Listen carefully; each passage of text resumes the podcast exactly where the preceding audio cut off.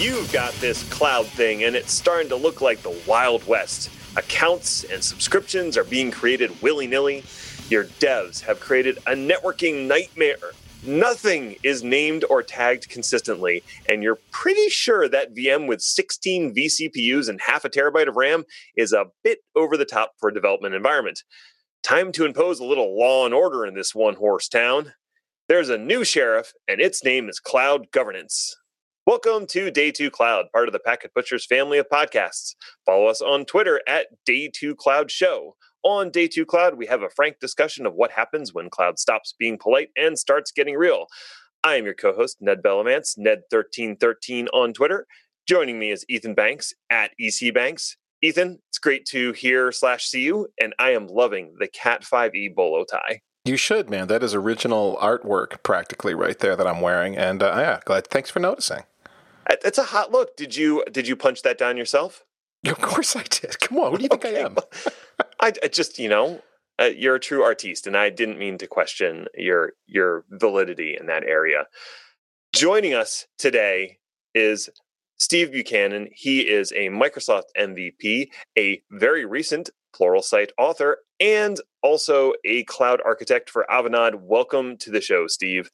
Thanks, Ned. Thanks, Ethan. Glad to be here. Awesome. So, congratulations. I know you just published your first course on Pluralsight, so that's pretty exciting. Awesome. Yeah, thank you. It's uh at a shameless plug here. It's uh, Microsoft Azure DevOps Engineer. It's part of that learning path, and it's optimize feedback mechanisms. I know it's a really long title, but it's a really good course. Ah, it sounds like a barn burner. I'm sure it's. I, I, I'm. I'm sure it's really cool. Sometimes their titles can get a little out of control. Um, Speaking of things that can get a little bit out of control, um, our topic today is cloud governance and what happens when cloud doesn't have proper governance. But maybe we should, eh, you know, like nail down some terms here. Brass tacks. What is cloud governance, and how is that different from other terms that get thrown around like strategy, compliance, and accountability? Yeah, so strategy is what you want to put together kind of before you dive into the cloud, right? And your cloud governance should roll up into that strategy. And cloud governance itself really gets into like operating. So the operating model for your cloud. And there's many things that go into that, right? So how are you going to name things? How many subscriptions are you going to have? Who's going to have access to those different subscriptions? Are you going to allow or disallow certain types of resources? Like there's a lot that goes into governance right? Interesting. So you, said operations. So expanding on that a little bit when i think of operations i think of stuff like monitoring backup maybe security a little bit. Like does it get in does cloud governance cover those areas as well?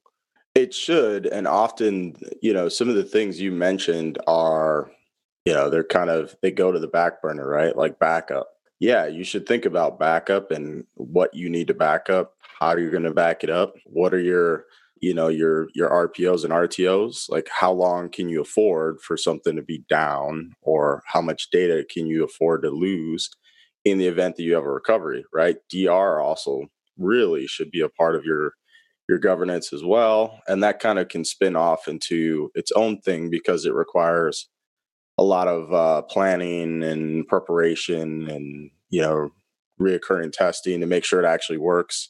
And so those are things as well as security.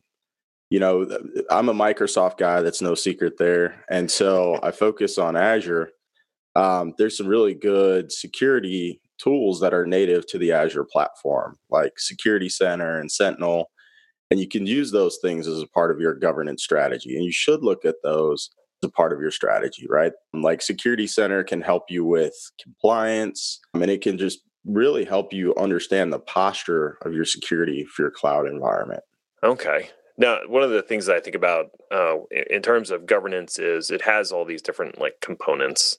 Do you develop an overarching sort of strategy or approach for cloud governance before you sort of dive into the the fiddly bits? And and what does that look like? Yeah, so so with Azure specifically, Microsoft has uh, they've they've put together kind of two I don't know if you call them models or frameworks, but the first one is the virtual data center, so the VDC, and that gets into like real heavy into like infrastructure Um, should you have a hub and spoke model for your for your network infrastructure? Uh, what what does it look like compared to you know what does your cloud environment look like compared to maybe your on premises data center that you had in the past or you're moving away from? You want to kind of start with the VDC and use that to help flush out your strategy. And you can mm-hmm. also use that as a part of helping you plan your governance too. And then the second item is uh, CAF, so the Cloud Adoption Framework. That's a really good as well that can help you in planning your adoption of the cloud like all up. The cloud adoption framework, it really covers like the strategy, the planning, if you're migrating, maybe you're doing greenfield, and then it has a, a subcomponent which is uh, the governance itself. Okay. Steve, this is a. I'm listening to this in my head, and I'm going, mm, and and the department's going, yay! So there's, I'm, I'm of two minds, and that's because some of the environments that I've been in that have had these very strict rules regarding infrastructure deployment, how things are named, and what the backup strategy is going to be, and so on and so on, have been adhered to for better or for worse, depending on just how well anyone actually cared about all those documents that were written. there's been some shops that are like, okay, no, you are by the book, or we're rejecting this change that you're requesting or, or whatever. Uh, and there maybe would even be audits to make sure that everything was compliant with whatever that governance standard was. Um, you know, on the other hand, there's been shops that have went, it's like, oh, naming convention. Yeah, we had one, but then we kind of did this deployment and it kind of went off the rails, and now it's just kind of a free for all. So, how do you translate this governance thing you're talking about? I mean, it sounds good in theory, but actual implementation, eh, how does it become real? Yeah, so governance is actually a pretty hard thing to to get right. Like you said, it's it's only as good as its use, right? So are your admins or your folks that are that are operating in the cloud are they using it? Are they sticking to whatever policies and and procedures that you have in place? Right? So a huge part of it if, if we go back to ITIL and and hopefully that uh, that doesn't scare anyone off, right? Or, you did. I mean, you scared you a lot of people. Yes, but okay. or make you think we're dinosaurs here, but really it does it does tie back to ITIL, right? So it's it's it's not just about the technology, but it's about the people and your culture too. If if you know like certain governance policies or procedures just aren't going to fit your culture, right? Or your people aren't going to adhere to them, you you got to go fix those issues before you can expect things to magically be wonderful you know in cloud if they were messed up in your data center and you're just going to take those same policies and procedures and not change the culture as you're moving to cloud you're going to fail so you're saying mm. shaming is what you're saying. When someone does something against the governance policy, you publicly shame them and then they'll conform. Is that what you're getting at? That, that might be one method, but thank goodness I don't work for a company that has that in their culture. but yeah, may, maybe that's one method that might work for some companies out there. No, but it's really, you know, getting your people on board, involving them, right? Involving different teams. So, something that I see is very common when companies first started to adopt cloud is they would leave out the security teams. Bad idea. Bring them in up front right? Find out what the needs are, what the security controls your organization needs to have in place. Bring those folks in early on. Bring them in mm-hmm. as a part of your governance plan, as a part of your cloud strategy, and make sure you, uh, you know, you bake that right in.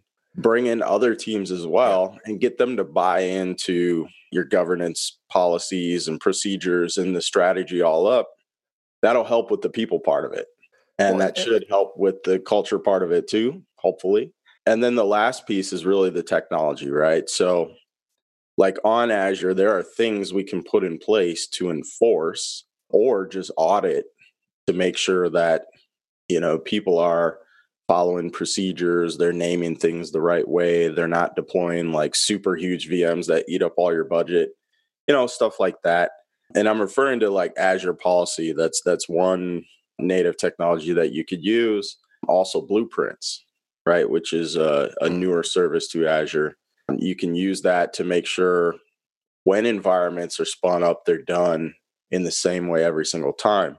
So let's take, for example, if you determine that hub and spoke is the topology that you want to use for your environment, which is typically what we go for, you'll have a hub. And then when a new group needs a new application or solution deployed in cloud, they'll be deploying a spoke. Well, what you can do with blueprints is you can take all of the artifacts that would make up, let's say, this new spoke or you know any spoke you deploy in your cloud environment bring all those artifacts into it right? That could be your RBAC controls your uh, azure policy you know if you require three core networks and subnets or whatever you could bake that all into the blueprint.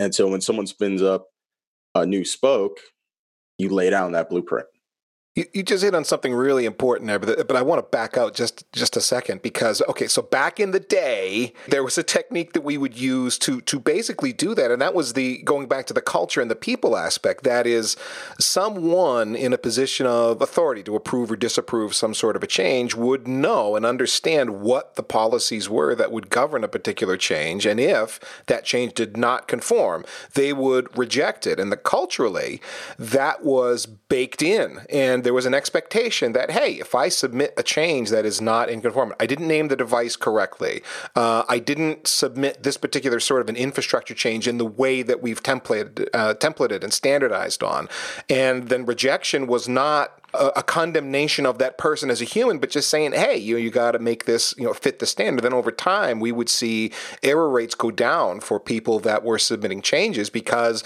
it was baked into our culture to reject things that were not standard, not be oh well, you know we don't want to hurt their feelings, so we're going to let it through. No, and then it was then it was okay, and it wasn't a blame thing. It was just this is the way we do it. Now you're you're talking, Steve, about that, but automated in a technical way with some of these new tools. Yeah, exactly. So we're we're talking about that, which sounds like change management, right? So mm-hmm. we're stepping back in into ITIL land a little bit. Change management as well as like request process, right? You should have those things baked out. Uh, so yeah, we're talking about that specifically, but we're taking that to the next level. So we're we're taking it and saying, okay, you need to spin up a new solution or new, uh, you know, you want to run this application in cloud you're going to do it in a spoke. That's the model, hub and spoke. And we're going to, you know, we're going to look at all the requirements for this application or solution. And we're going to plug that into our blueprint. Right. right. Or we're going to stamp out this blueprint. And so to to put that more in context, Microsoft has built out a number of sample blueprints that you can go and grab and just use um, so if you need to meet like uh, you know ISO standards or FedRAMP or CIS or different things out there like that, right? For compliance reasons, they actually have blueprints that will you can deploy these and it'll lay down you know the things you should have in your environment to meet that compliance. Well, you could mm. build your own, right, for your organization. So every time someone needs something new, go through that change process, but you know during that change process that also you will be laying down the blueprint. You'll ensure like you know if you're based in uh, in the Midwest like I am, chances are you're going to want your stuff deployed to Central U.S., not like somewhere in Paris or uh, Switzerland, right? You can have that baked right into the blueprint. You can enforce stuff like that, and it's not a hey we're shaming you. It's more of a hey, we're going to make sure this thing is taken care of, you don't even have to think about it anymore, right? Before you had to like select the region, you had to select certain things. Now you just use the blueprint, and there's a number of things that are abstracted away from you. You don't even have to think about them anymore. You can focus on the solution or the application that you're deploying there. It, it, reminds me a little bit of the idea of like a service catalog. Here's a catalog yes. of services you're allowed to consume but one of the big problems with that was always the service catalog could get out of date. The thing that you really need is not in that catalog. And uh, the process for getting things updated and added to that catalog was slow and difficult. I think that's a general complaint about ITIL in general is that it slowed everything down. It added a whole bunch of process where it wasn't necessary. And ultimately, it would break the spirit of people who tried to adopt it. So, how can you get around that issue when it comes to cloud governance, where you keep the piece of the accelerated pace of change and don't bog things down with tons of process and, and procedure. So that goes back to uh, cultural, right? That that touches on that cultural standpoint, and yeah, spot on. Uh, having a service catalog, having maybe something like ServiceNow sit in front of your Azure, so request happens there, and then things are deployed in an automated way using, you know, like blueprints, the way to go. But mm-hmm. it does go back to cultural because you need to make sure that, you know, from a cultural standpoint, as a part of your governance, your operating model, you have a regular cadence and maybe designated people or even a team that it's their responsibility to make sure that catalog and the blueprints are updated on a regular basis. And then also, part of the reason of moving to cloud is so your business can move faster and stay competitive in the market against your competitors, right? You never know when, you know, if you're in an enterprise, you might have a startup that's coming up in your industry. They're moving a lot faster. They don't have as much process, mm-hmm. right? And they're leveraging cloud, they're leveraging infrastructure as code, things like blueprints. They have the same technologies at their fingertips that you do. But if your process is slow and outdated and very heavy and actually stops your teams from doing what they need to do, your competitor might be able to win if they've tweaked their process better and they're able to move faster. So you want to have the process, but you don't want it to be so heavy or so hard to use that no one uses it or follows it. Right. that happens time and time again. And it's just terrible when you see that, but it's, I don't know, human nature. I mean, Steve, you, you really feel that that's, I mean, this is a little bit to, to, the side, but I think it's important to drill in. I mean, I've heard this pitch so many times like, oh, cloud makes you move faster. And if you can really leverage it in a, you know, a strong way with, you know, calling APIs and standing up infrastructure more quickly, you get a competitive edge. Is that really that big of a thing that you got to focus on your operational processes so much to, to maximize efficiency or risk being late to market with a product? No, uh, what you want to focus on is is bringing value to the business. So really, what you want to focus on is the, the applications or solutions that you're deploying to the cloud. You should have a team or folks that are dedicated to like automating the operational processes as much as possible. That way, they just sort of become a part of the fabric, right? You want those things to just happen as a part of the moving machine. I, I, love the way you put that, Steve. People being dedicated to automating the process because uh, I, I, think we're finally getting over it as an industry. But for two, three years there, there was this concern that, oh my gosh, the more automation I do, the more I'm going to be out of a job. And I think you just summed it up perfectly. You're dedicating people to automating the processes. Exactly.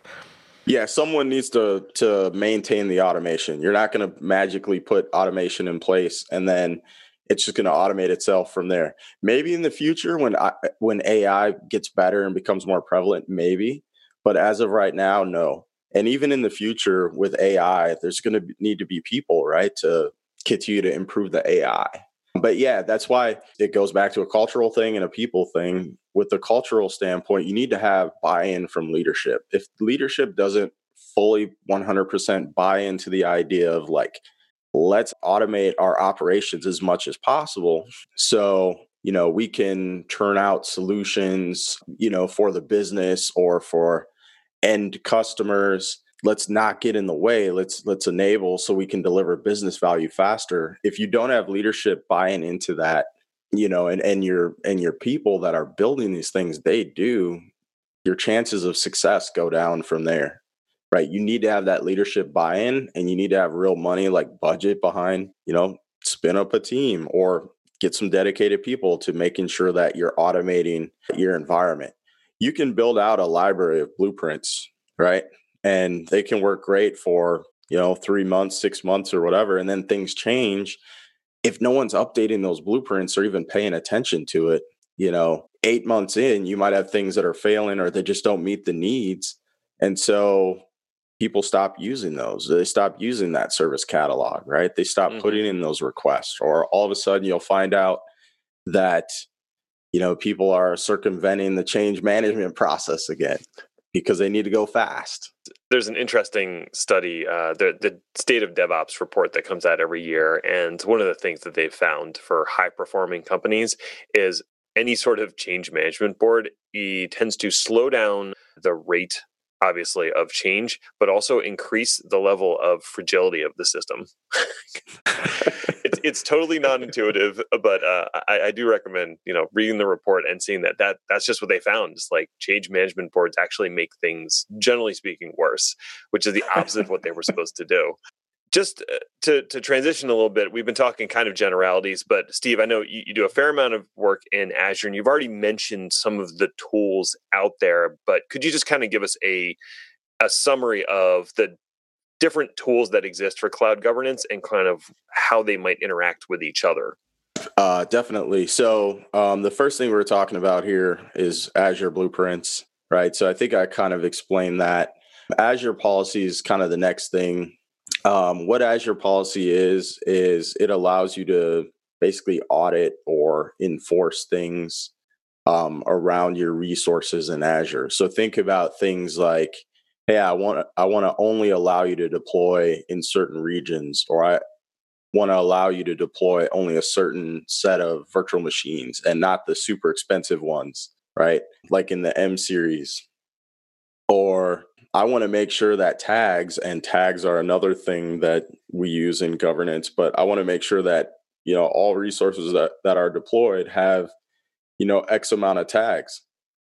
So you hmm. can track like cost center or who, who it belongs to, the application, right? You can come up with a whole tagging uh, strategy. And, and let's talk about tags. Um, so tags are basically metadata about your resources. So you can go all sorts of directions with that. A lot of companies will use that for like cost center data. Mm-hmm. Um, but other other companies will use it for like identifying, hey, does this belong to a dev environment or production? You know, simple things like that. And with with Azure policy and tags, start out simple. And uh, having 15 tags is, you know, just because you can doesn't mean you should. in yeah. fact, in in in that example, like less is more because think about it. If you go to deploy something and you got to enter in 15 pieces of data, that sucks. Are you going to mm-hmm. do it, or are you going to try to find a way around it when your boss is like on your back, like, "Hey, we need this thing done." Right. So you got to think about those things, and as you're putting your governance together and using these technologies, how can we make it easy?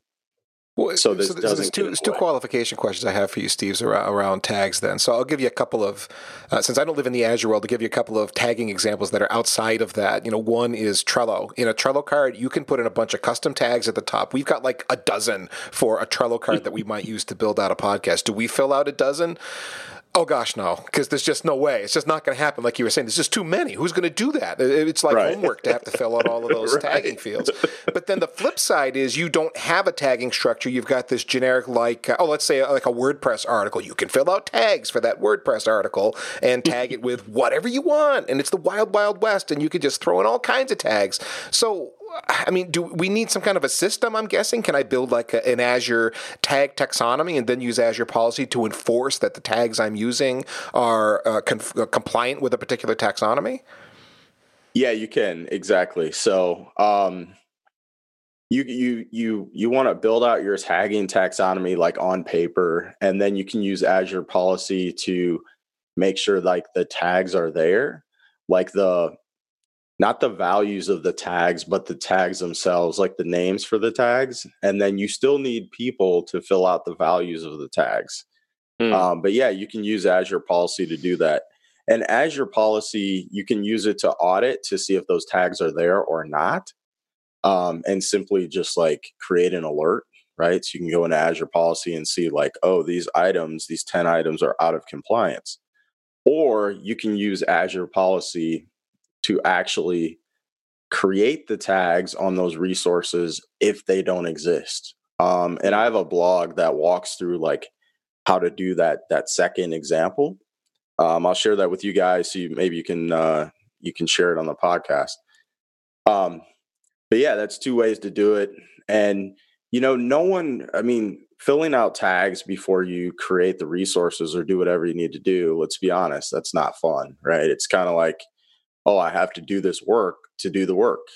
It's just kind of crazy, but we need those tags um, to help us organize and identify things. And also, you can use tags to to like automate against things in the environment. So let's hmm. say if you need to automate um, all, you know, you need to run some sort of automation against uh, you know every resource that's tied to a specific application well if you have a tag for that application you can run that script against that tag and know that you're covering all of those resources right that belong to that application. So tags there's a lot of value in tags and not just for like organizing your resources but as a as a tech person too. Yeah, I've seen tags used for uh, backup patterns. So you might have three different backup tiers, and I've seen it where there's a tag on each virtual machine, let's say, and it, it just as backup, and then what tier of backup it is, and then they use some sort of automation process to select those machines. And if you spin up a new one, it already knows what backup policy to apply to that virtual machine. That's another like random example of how tags could work for you. That's a great example, Ned. And like, here's another example. So shout out to uh, Sam Erskine. He's another Microsoft MVP out of the UK. He always uses the example of using tags for your update management, right? Hmm. So you tag your servers with, you know, based on environment, and then you can run run your uh, your updates based on those tags. So that's just another example of of where you can use tags for the you know IT pro. Right. So that that would be a situation where you might have some machines that can be updated at any time because they're say like development, but your production have a very specific maintenance window where they could be uh, updated and, and rebooted. Is that kind of the idea? Exactly. Exactly. Okay. Yep. Interesting. But imagine there's there's more to Azure policy than just tagging. Um, is it fairly extensible? Like, what's the language that you write policies in? Is it like some special language you have to learn, like C sharp? Uh, no, so so Azure policy, you can actually build out the Azure policies in the Azure portal, right through mm. the UI. Um, you can also build out your Azure policies in ARM templates, um, and then you can. You still have to build your ARM t- your Azure policies in ARM templates, but you can use like uh, PowerShell to like create the policy definitions and then assign them. So with Azure policy, you have to create what's called a uh, definition that mm-hmm. defines the policy. And then once you have that, you have to assign it to something. Right. So okay. then you would assign it to, you know, like a resource group or subscription or resources. And then it would enforce from there whatever the policy is that you have in place. Now, if you have like a bunch of like things you need to assign an Azure policy to, like m- many resource groups, or you know, um, you need to like have a repeatable, um, like Azure policy. You can use what's called initiatives. So that allows you to basically group multiple Azure policies together and then assign it like to multiple things.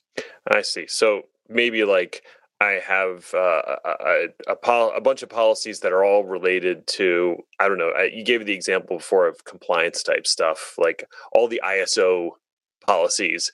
You might group them all together as an initiative and then apply them. So that would that be like an example of how you might want to use an initiative? Yep, yep, exactly.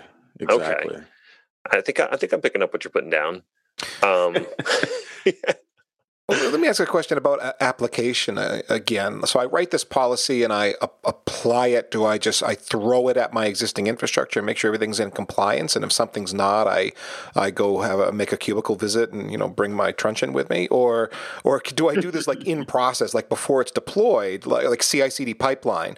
I've got this bit of infrastructure. It's along moving along in the pipeline, and one of the checks and balances is Azure policy is this artifact compliant? Can I do that? Yeah, actually you could do both. And so so we see both scenarios, right? You know, you might do Azure Greenfield and that's awesome when you can do that. If you're at that point, like figure out your Azure policies that you want to have in place and put them in place.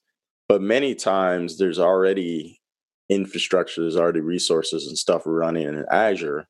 Uh, we can create Azure policies after the fact and it can look at existing resources and kind of do that audit and then we we have to walk to someone's cube right and talk to them and have that discussion it's not so fun part of governance yeah, or, or the policy came late and there's a lot of infrastructure that already happens to have been deployed before there really was a guideline and now all yes. of a sudden it's like all right we got to retroactively make everything compliant if that's even possible mm. yep that's another uh, that's actually another scenario so definitely Okay. Another thing that occurs to me is if you're trying to keep things correctly configured on an ongoing basis, policy continuously checks, right? It's not like you fire off uh, a job to go check policy on these resources. It does that once and then doesn't check again.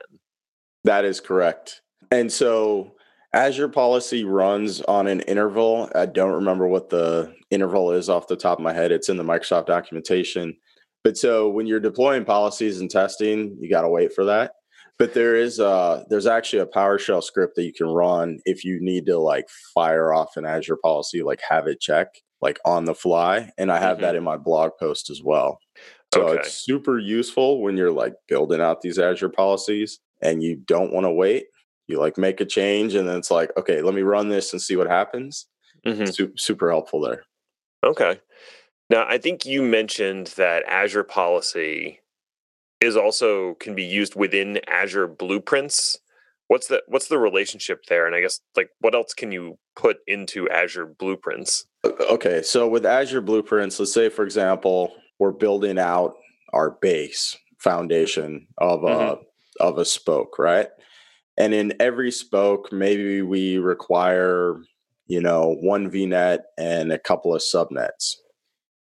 And then also with that, maybe there's a a cloud operations group within our organization and they get like contributor access to every spoke, right? So we can take and put that RBAC right into that blueprint.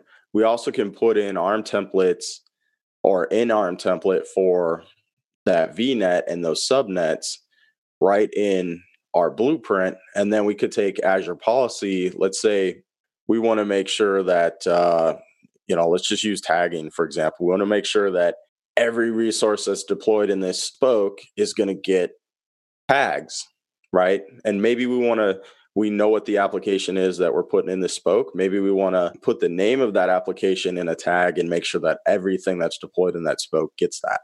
So we can take that Azure policy and we can put it, put that in that blueprint as well. And then when we have that blueprint, we can actually uh, use that to deploy that spoke. So all of those foundational things that maybe we want, uh, we put them in that blueprint. So when we deploy uh, that spoke, we have our VNet, we have our subnets, we have our RBAC. So our folks that are part of that cloud operations team, they can access the resources in that spoke. It's done from day one. Those policies to make sure that those tags are there. It's done. So the, the, blueprint is the you know the larger artifact. You know, kind of as we would think of a, a blueprint. It's, it governs you know a whole bunch of different things within our the Azure environment, and that blueprint can call upon a policy to help define certain a- attributes about the different objects that are inside of that blueprint. Does that sound about right? Kind of. We actually take the Azure policy and we put it in as a part of the blueprint. Okay.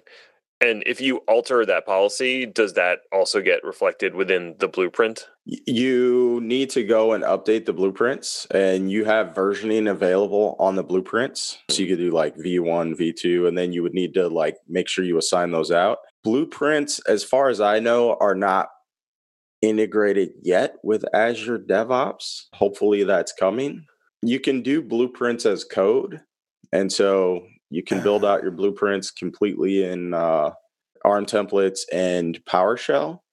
Mm-hmm. Um, and you could store that stuff in Azure DevOps, like in a repo, and then deploy from there.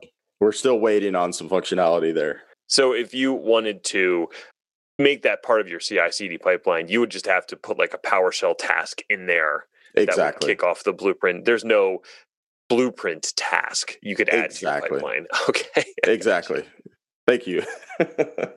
I want that to exist, by the way. yes, yes, that would useful. be uh, that would be great. And if we could do things like pull in Terraform scripts into blueprints, that would be awesome too. That blew my mind a little bit there. Going back to the whole governance thing in Azure, so there's a bunch of tools. I want to make sure that the listeners know this. There are a bunch of tools that are native to Azure that can help you with your governance. And most of them are free. There are some, you know, if, if you're storing things as a part of these governance native tools, uh, if it's using storage, of course, you're going to pay for that storage. If you're, you know, using uh, I think it's egress. You're going to pay for that, right? Mm-hmm. So just to kind of rattle them off, right? Management groups. So if you have a ton of subscriptions in your environment and you need a way to kind of push down RBAC and policies across, you know, many subscriptions without having to go to each subscription, you could use management groups. It's a way to to organize your subscriptions better. There's resource graphs, so that gives you like quick information about all the resources that are in your Azure environment. There's the cost management, so can help you with like putting budgets in place and reporting and things like that. Then there's Security Center. We mentioned that. There's Sentinel. I haven't done a ton with Sentinel at this point. Um, and then there's monitoring capabilities in Azure. So Azure Monitor, and within Azure Monitor, you have log analytics. And so with log analytics, that's a place for you to to put your logging both from VMs and you can collect logs from like resources on Azure. So if we get into the PaaS world, right, there's a lot of things we can collect diagnostic logs and, and other logs from and then visualize that. Um, and then there's application insights. So if you're using PaaS like Azure App Service or other things, you can use that to help monitor uh, there as well. And then, like Ned, you mentioned backup should be a part of your your governance. And I like to call that protect. So it's like Azure backup, and you would use like Azure Site Recovery. Both of those um, are actually not free; they come with a cost, but they're native to the platform. Um, Azure Site Recovery is used for DR, um, so you have that, and then Microsoft is is building native tooling into the platform all the time, like new native tooling. Um, that you know they want the management experience to be rock solid on Azure. They want to help you with that, and a lot of the tools are are free. Eh, it just kind of overwhelmed us all with the number of different things that you can possibly do. Goal. So when's the oh when's the right time to implement these things? I mean, do you do you like okay greenfield? We got a new project, then we're gonna uh, involve some of these these Azure monitoring and so on opportunities, or I mean, applying it to an existing deployment sounds really hard, potentially very disruptive. I mean, do you have any thoughts on that? Yeah. So in my day to day job, I I do a lot of cloud foundations, right? And and we go meet with companies and help them with this, and uh, they're at different stages. So if it's greenfield, the advice is at least look at the tools, the native tools, and evaluate Many companies will already have tools to handle some of these things. Like a lot of companies might have like Commvault and they want to stick with that. Great. Just make sure you have something that can be used. Uh, you might already have a DR tool or you might have monitoring uh, solutions in place. Chances are you probably do. Now, a lot of companies will look at the native tooling and decide, like, oh, it meets our checklist of requirements and it's a lower cost or and it's free, let's adopt that and move away from our existing tooling. Since we're moving to cloud, this is a chance for us to do that. You know, the native tooling's there, it's more of a la carte. You don't have to use the native tooling, but highly recommend you at least look at it, mm. right? As you're doing your strategy and your planning. Um, yeah. if you if you have it's it's easier. I will say this: it's easier to to adopt um, when it's greenfield. It's easier to kind of bring in these technologies. If you have existing stuff out there, you can bring them in too, um, but you just need to handle with more care. Yeah, I, I, appreciate that you said cloud native. That feels like the right way, but then increasingly my brain's also going, and it also means some sort of lock in that I'm kind of tying myself to a particular process where cloud native really means cloud native proprietary special way that we do it because we do have to do things our way. So I think that's it's like the right way, but it's also like a two-edged sword somehow. I don't know. Cloud cloud frustrates me in that sense, I guess. I don't think there's an answer here, Steve. I'm just throwing that out there. You bring up a great point, and actually, Microsoft just announced something at Ignite, and it's uh, it's Azure Arc. So what Arc does is it extends basically ARM to other clouds, right? So let's let's look at virtual machines as the first kind of use case.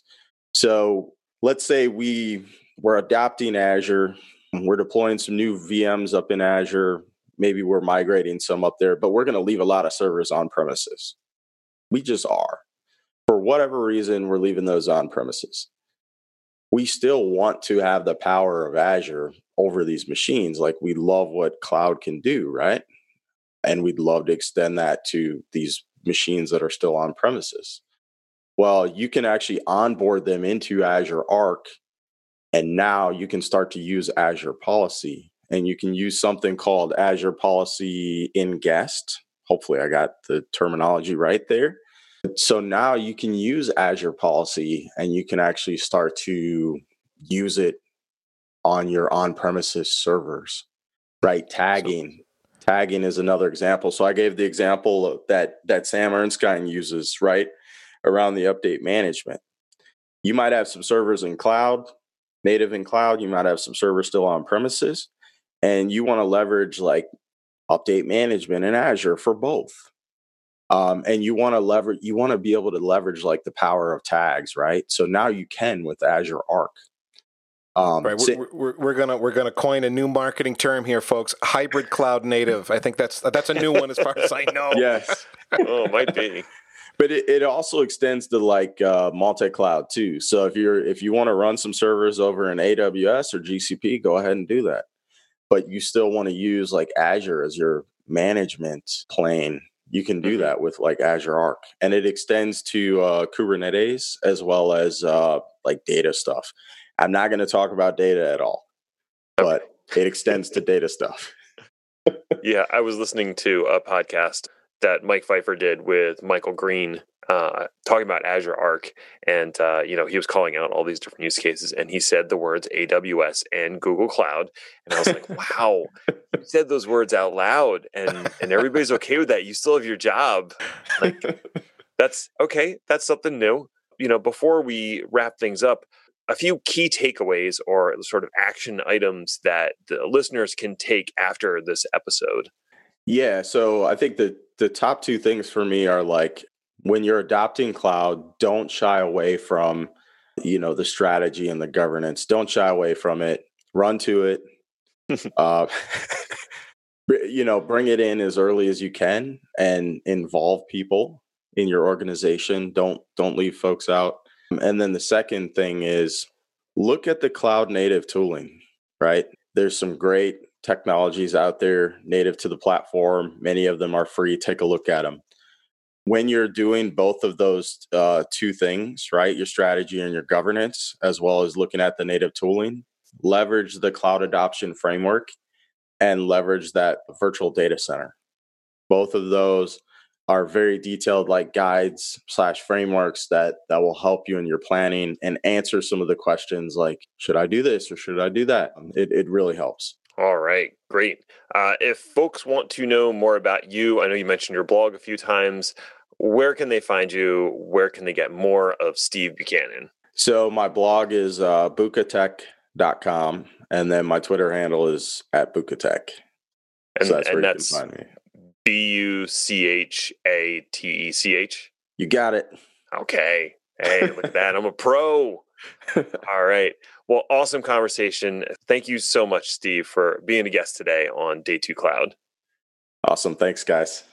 Thanks to our guests for appearing on Day 2 Cloud and virtual high fives to you for tuning in. If you have suggestions for future shows, we'd love to hear them. Hit either of us up on Twitter at ECBanks or at Ned1313 or fill out the form on my fancy website, nedinthecloud.com. If you'd like to support the Packet Pushers Podcast Network directly, become a member at ignition.packetpushers.net. For $99 a year, Ignition gives you access to our growing library of white papers, courses, videos, long form articles, and analysis we don't publish anywhere else. Until then, just remember cloud is what happens while IT is making other plans.